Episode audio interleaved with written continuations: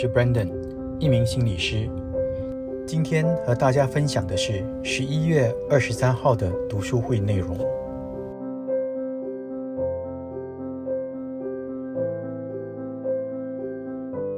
今天的故事呢，是讲到北风和太阳打赌。哦，北风和太阳打赌，所以北风和太阳打赌。今天的故事其实也很短，今天故事其实很短，所以，所以我又呃，在那个呃，在那个故事以外呢，我也稍微的准备了多一些呃，我自己的个人感受和一些呃嗯，算是读书上面书本上看到的一些东西了，希望可以在这边跟大家分享哈。所以，我们现在正式进入那个北风和太阳打赌这个故事。故事是这样的：北风和太阳一直争斗已久，双方都想向对方证明自己的能耐比较大。有一天，他们看到一个行人，于是就打赌，比比看谁的力量比较大，谁可以把这个路人的衣服脱掉。北风想：“我最厉害了。”于是打起精神，对这个人猛。拼命猛吹，想要把他的衣服给吹掉。而这个人走在路上，遇见遇到突如其来的大风，赶快把他的衣服拉链扣上。北风生气了，就把风力越吹越大，把这个人的衣服啊，这个人又把衣服紧紧抓紧。最后北风累了，太阳就说：“换我来吧。”而太阳也没有做什么，就是这么高高的挂在天上，缓缓的散发热力。等到越来越热，路人觉得太热了，受不了，就把衣服脱掉了。哦，所以这个故事其实很简单，就说北风、风跟太阳在打赌，在比赛，看谁有那个能力让这个路人把衣服脱掉。好，风。就是拼命吹了，就一直在用力吹，希望希望他能够用力把那个路人的衣服给吹掉。可是他发现，那个路人发现突然间来了一阵大风，他他就把拉链拉起来，然后风吹得越大，他就把衣服抓得更紧，哦，一直把衣服抓得更紧。然后呢，太阳呢就用了另外一个方法，太阳其实什么也没有做，就高高的挂在天上，慢慢的散发热量。散发那个热力，让那个路人呢慢慢觉得越来越热，热的受不了了，就自己把衣服脱掉了。好，所以这个故事其实很简单，可是背后要说的是什么？我们看看，呃，徐医师后面的解释是什么？在治疗室里，我常用这个故事来解释抵抗和顺势而为这两种不同的态度。好，最常用在亲子或夫妻之间的互动。有时候你很爱一个人，很担心他，明明希望他听你的，但是你用的方式常常让结果适得其反。为什么？因为你在扮演北风的角色，你管的他越紧，他就逃得越远。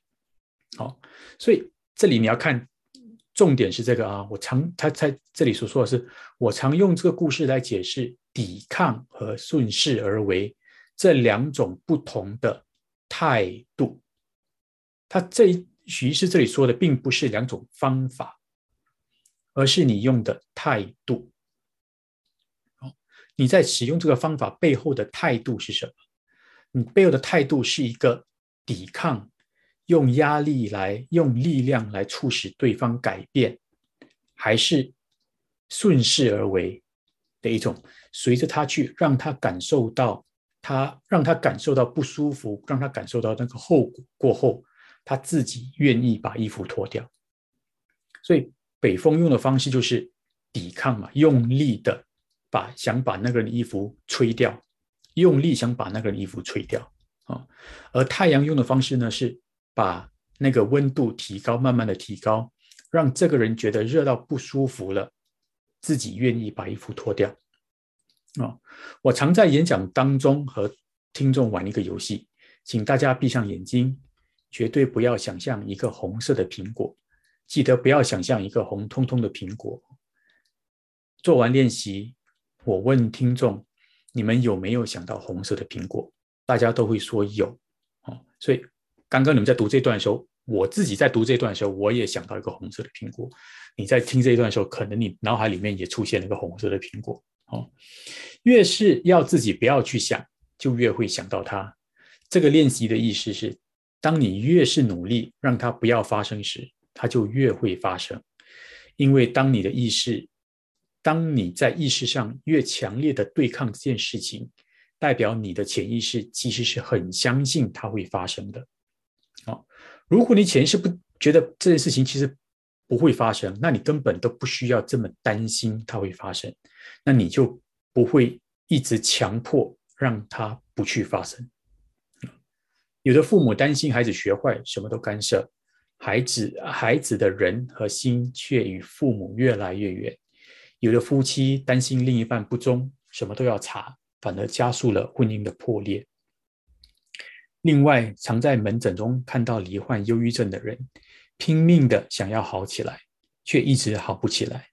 因为他太急扮演啊，太急着扮演北风的角色，越是对抗忧郁症，而病症就像那个路人。死命把衣服拉紧似的，怎么赶也赶不走。但是当你接受了它，找对了方向，循序渐进，症状就会减轻。越是抗拒，事情就越持续。哦，所以这个这个就是今天今天的故事。好，所以其实这个故事要说的就是，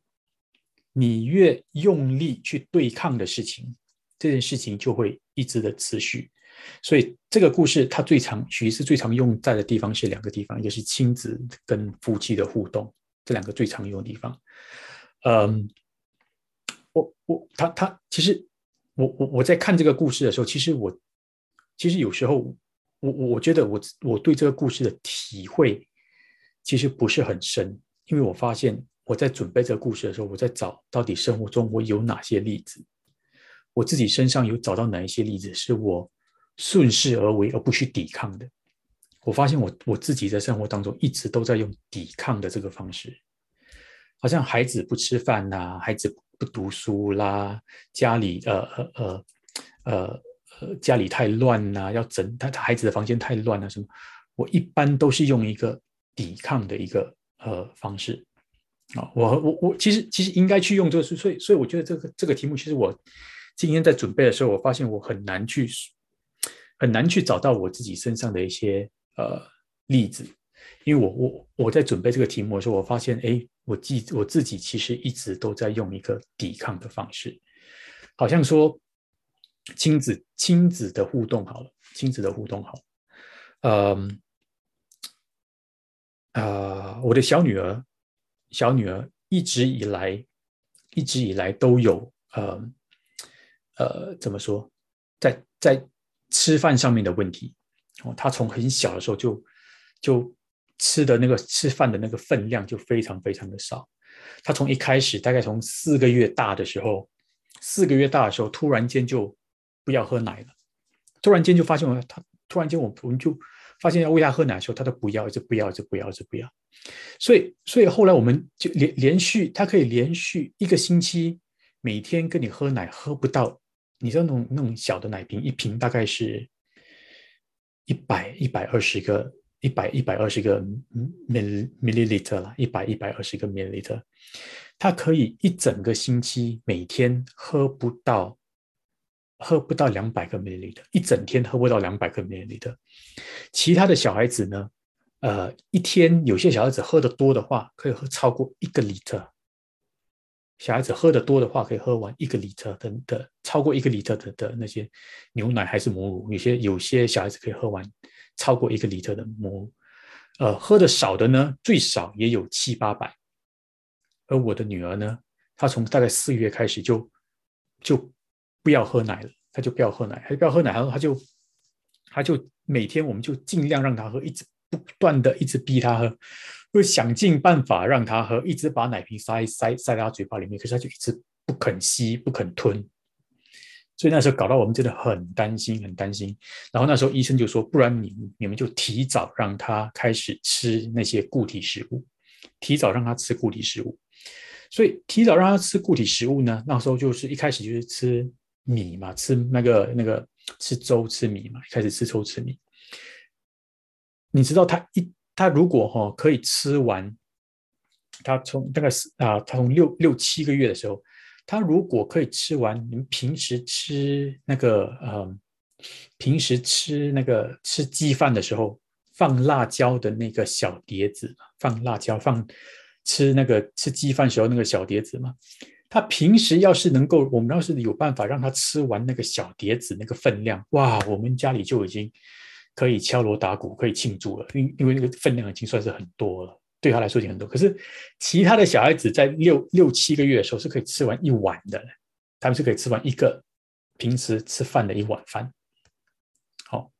所以所以刚开始的时候，我们要刚开始的时候我们就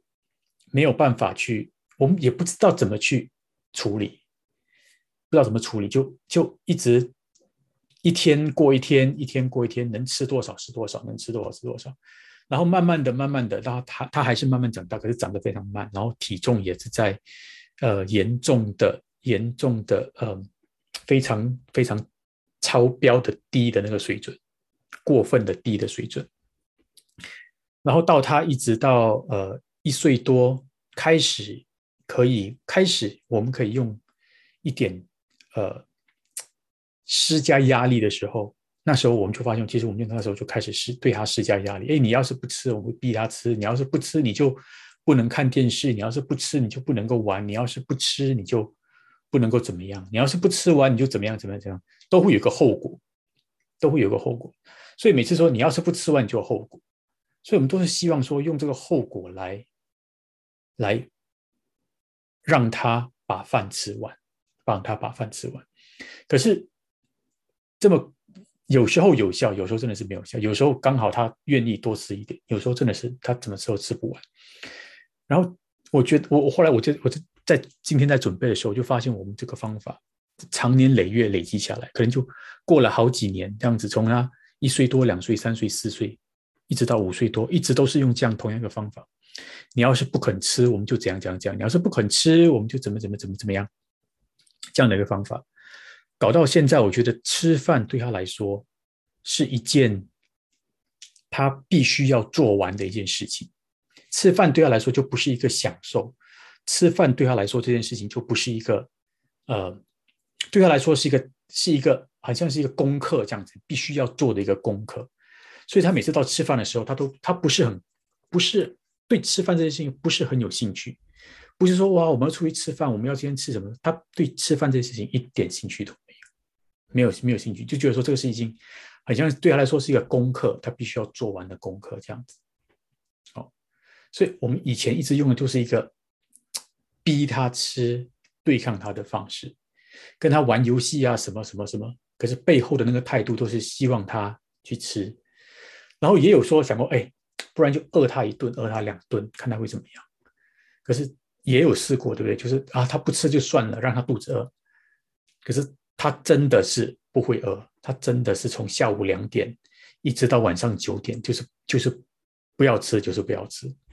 根本没有，我根本拿他没有办法。然后到最后，我们就会，我们会败在我们自己的那个呃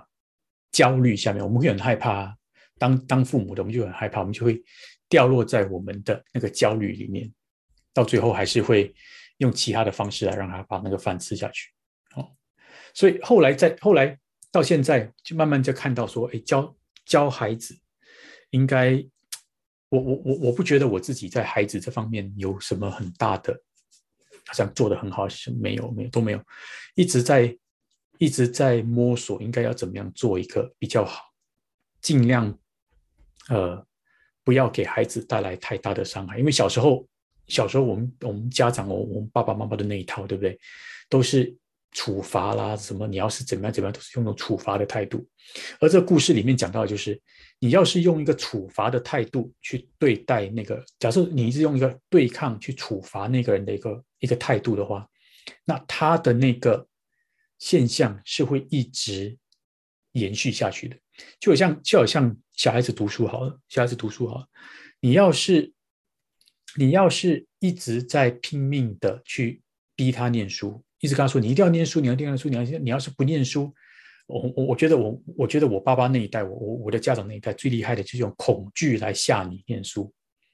你要是不念书，以后你就去呃你就去扫马路；你要是不念书，以后你就去呃你就去做什么什么。你要你以后就会去扫马路啦，去捡垃圾啦，去什么什么，就会用这种恐恐吓你，会这种恐惧来逼你，来让你去念书。”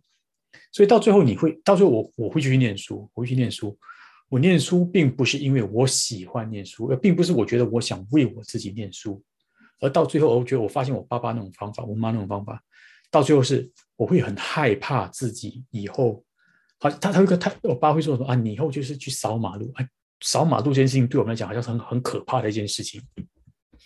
好像我以后就去扫马路，以后去捡垃圾，就发现捡垃圾、扫马路这件事情。很像是一个很丢脸的一个职业，我们不可以，我我们不可以去做这种职业，我们一定要好好念书。所以变成说好好念书，是因为害怕，呃，以后要去扫马路，害怕以后要去捡垃圾，所以才去念书，而并不是因为自己真的想要念书。啊，所以，所以其实这本书的对抗跟顺势而为，所以太阳太阳用的方式就是顺势而为，让你感觉到不舒服，让你感觉到。你想要为自己把衣服脱掉，哦，想要为自己把衣服脱掉。后来我就后后所以所以我就在那个亲子这方面去找了一些资料，然后其中有一个有一个资料就讲到说，嗯呃教呃如何正面的教养呃教养小孩，正面教养小孩，正面教养小孩，他那个那个文章里面呢，他其实不鼓励呃我。一一一般人会觉得说，我们要呃做得好，我们就奖励他；做得不好，我们就去惩罚他。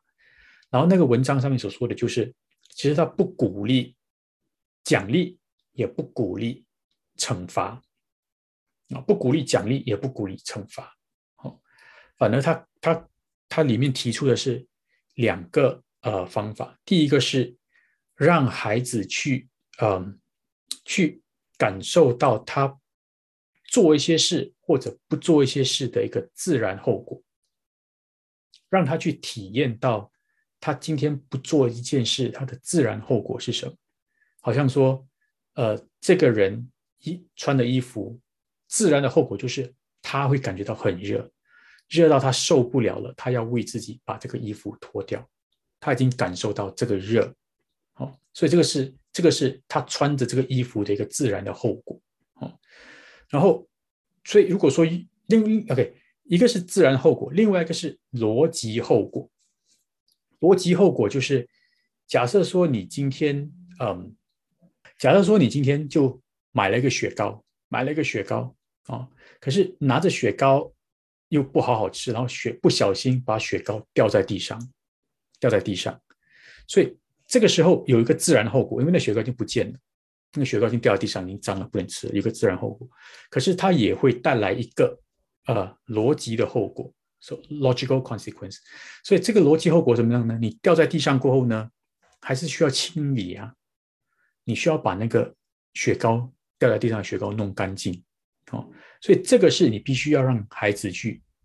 体验的。他因为他的不小心而雪糕掉在地上。雪糕掉在地上，第一个当然是他有个自然的后果，我的雪糕不见了，没有了，我们已经不能够再吃了，哈，这是第一个。第二个是因为我的不小心，雪糕掉在地上，我有一个之后我必须要，因为我做这件事情的发生，我需要做的一些处理，我需要做一些事情，所以他你是必须要让孩子去体验这个清理雪糕的这个工，这个这个这个工，这个这个事情啊，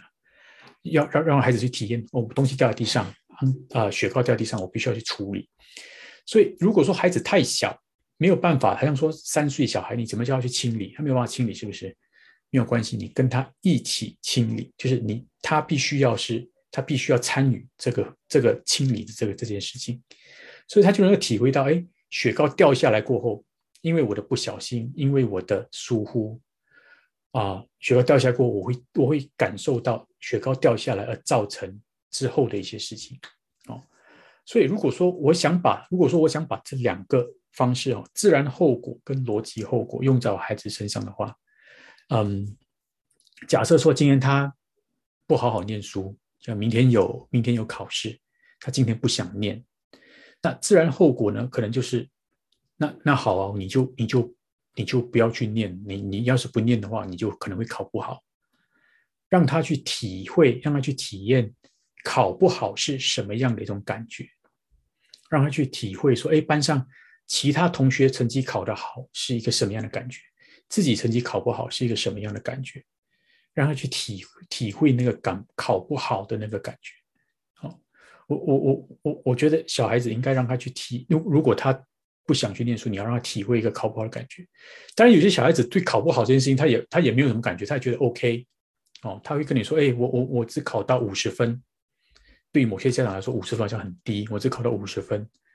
然后你跟他说：‘那你五十分，你你你是觉得怎么样？’他就说：‘很很好啊，因为我的坐在我旁边的只考到三十分，哦，所以我考了五十分很好。’他不会，他不会跟那些考得更好的同学比较，他会找那些比他不好的同学来比较。所以比较过，他觉得：‘哎，我很好，我拿到五十分，旁边的同学是拿到三十分。’哦，所以所以。他他的那个他的那个，嗯呃，自然的后果呢？他成绩考不好，他不觉得怎么样哦。所以这个时候呢，呃，我觉得就是很考验家长的时候。这个时候就很考验家长的时候。有些小孩子成绩考得不好，他是有那个后果，他是比人家考，他是成绩是比人家来的低，可是他并不觉得有什么大不了。他他觉得，哎，我考，因为有些有些有时候考个十分，考个五分，他也不觉得有什么大不了。所以这个时候就是给给家长的一个很大的考验，到底是谁怕谁？到底是谁怕谁？如所以所以我自己还承受不了这种这种状态。假设说小朋友的成绩真的是太过不好，而他又觉得无所谓。我我觉得我还承受不了，我会很担心，然后因为我的担心，我又会呃开始用一些其他的方法来让他去念书，让他把成绩搞好起来。嗯，当然这个过后也有一个，可是如果你能够承受的话，那到最后它是会有一个逻辑后果的，它会慢慢慢慢的。如如果你能够承受得住那种打击了，你要是你的情、你的焦虑方面你能够承受的话，那小孩子成绩一直不好，一直不好，一直不好的话，他会感觉到，哎，他可能就在某个考试，就可能在在班上被老师说，还是被分派到一些比较呃后面的班级，还是什么，他的他对这个事，他对他的不努力，他会看到，哎，是有一个后果的，好，然后就希望他可以从这个后果里面。有一天突然间醒悟起来，所以我在我在看这个反方式的时候，我说我我我觉得做得到吗？我觉得我可能做不到，我可能做不到。如果觉得这样这样的一个状态的话，如果我要去做的话，真的是做不到。如果对一些小小的事情，好像呃呃玩具没有收好啦，还是说呃呃呃喝水的时候啊，在吃饭的时候那个那个东西倒掉啦，还是说一些比较呃。呃，图一些一些其他跟人家打架啦，还是在玩的时候没有小心跌倒啦。我觉得这些事情我都我都我都还好。可是对成绩这方面，我觉得我我的心我的心不够强大，我是受不了的。如果说成绩真的是太过严重、太过低的话，我觉得如果我的孩子真的是成绩低到某个水某个水平，我是很难去接受的。然后那个那个文章里面就说到说，嗯啊。另外一个，另外一个是小孩子最近一直玩手机、玩 iPad、看电视这种问题哦。然后家长一般也很喜欢用一种比较恐吓的方式、没收的方式哦。你要是玩一次玩什么，我就没收了，把它收掉。然后你要是怎么样怎么样，你就把它啊，你要是一直看电视，你要怎么样，我就把它没收掉。然后你就啊，你就不能够做些什么，你就不能够出去玩，你就。呃，你就必须要，或者是你要是看了两个小时的手机过后呢，你就必须要做做做五份的作业还是什么，都会有个惩罚的东西带进来，哦，所以这个这个其实是对我来说，我一般我觉得现在我一般我还是都是用这种方式来管教小孩子，我很难去用一个呃应该怎么去顺势而为这种方式。我觉得我心里不够强大，我觉得我真的是做不到，哦，所以，所以今天的这个今天的这个故事哦，其实我觉得，其实我觉得我我我自己我我都做不到。所以今天我看到今天的故事，我真我真的我觉得我很难去做到这种顺势而为。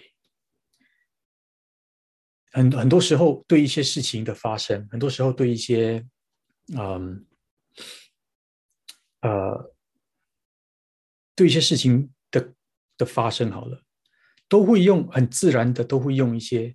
对抗，会要想要用力把它改过来。都会很自然想要用力把它改过来。我我我，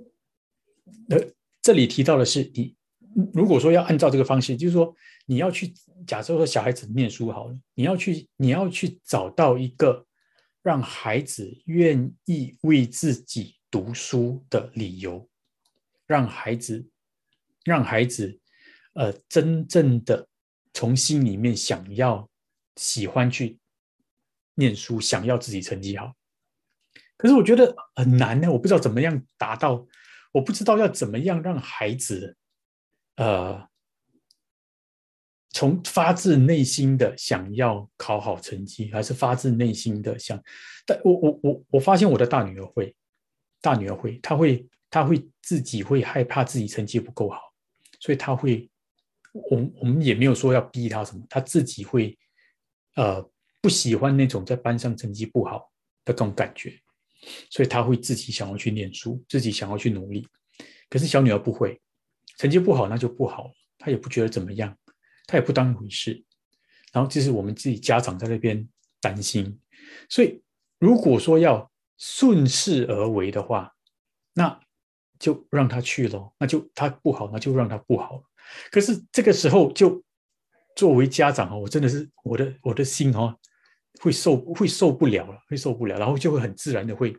想办法去逼他念书哦。你每天一定要怎么样怎么样怎么样去督促他念书，这个就反而是用一种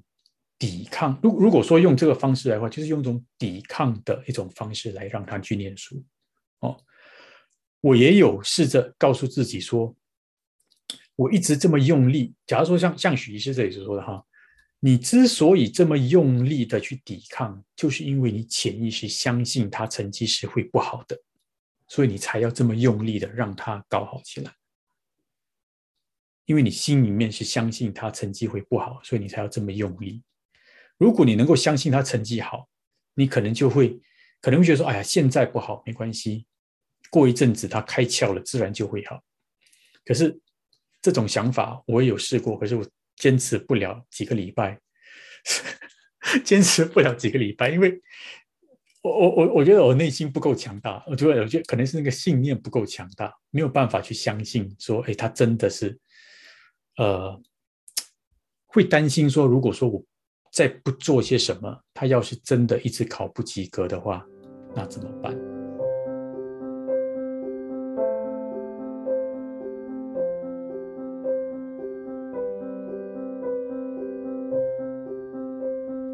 以上是读书会的录音，这一集就到这里，希望大家喜欢，拜拜。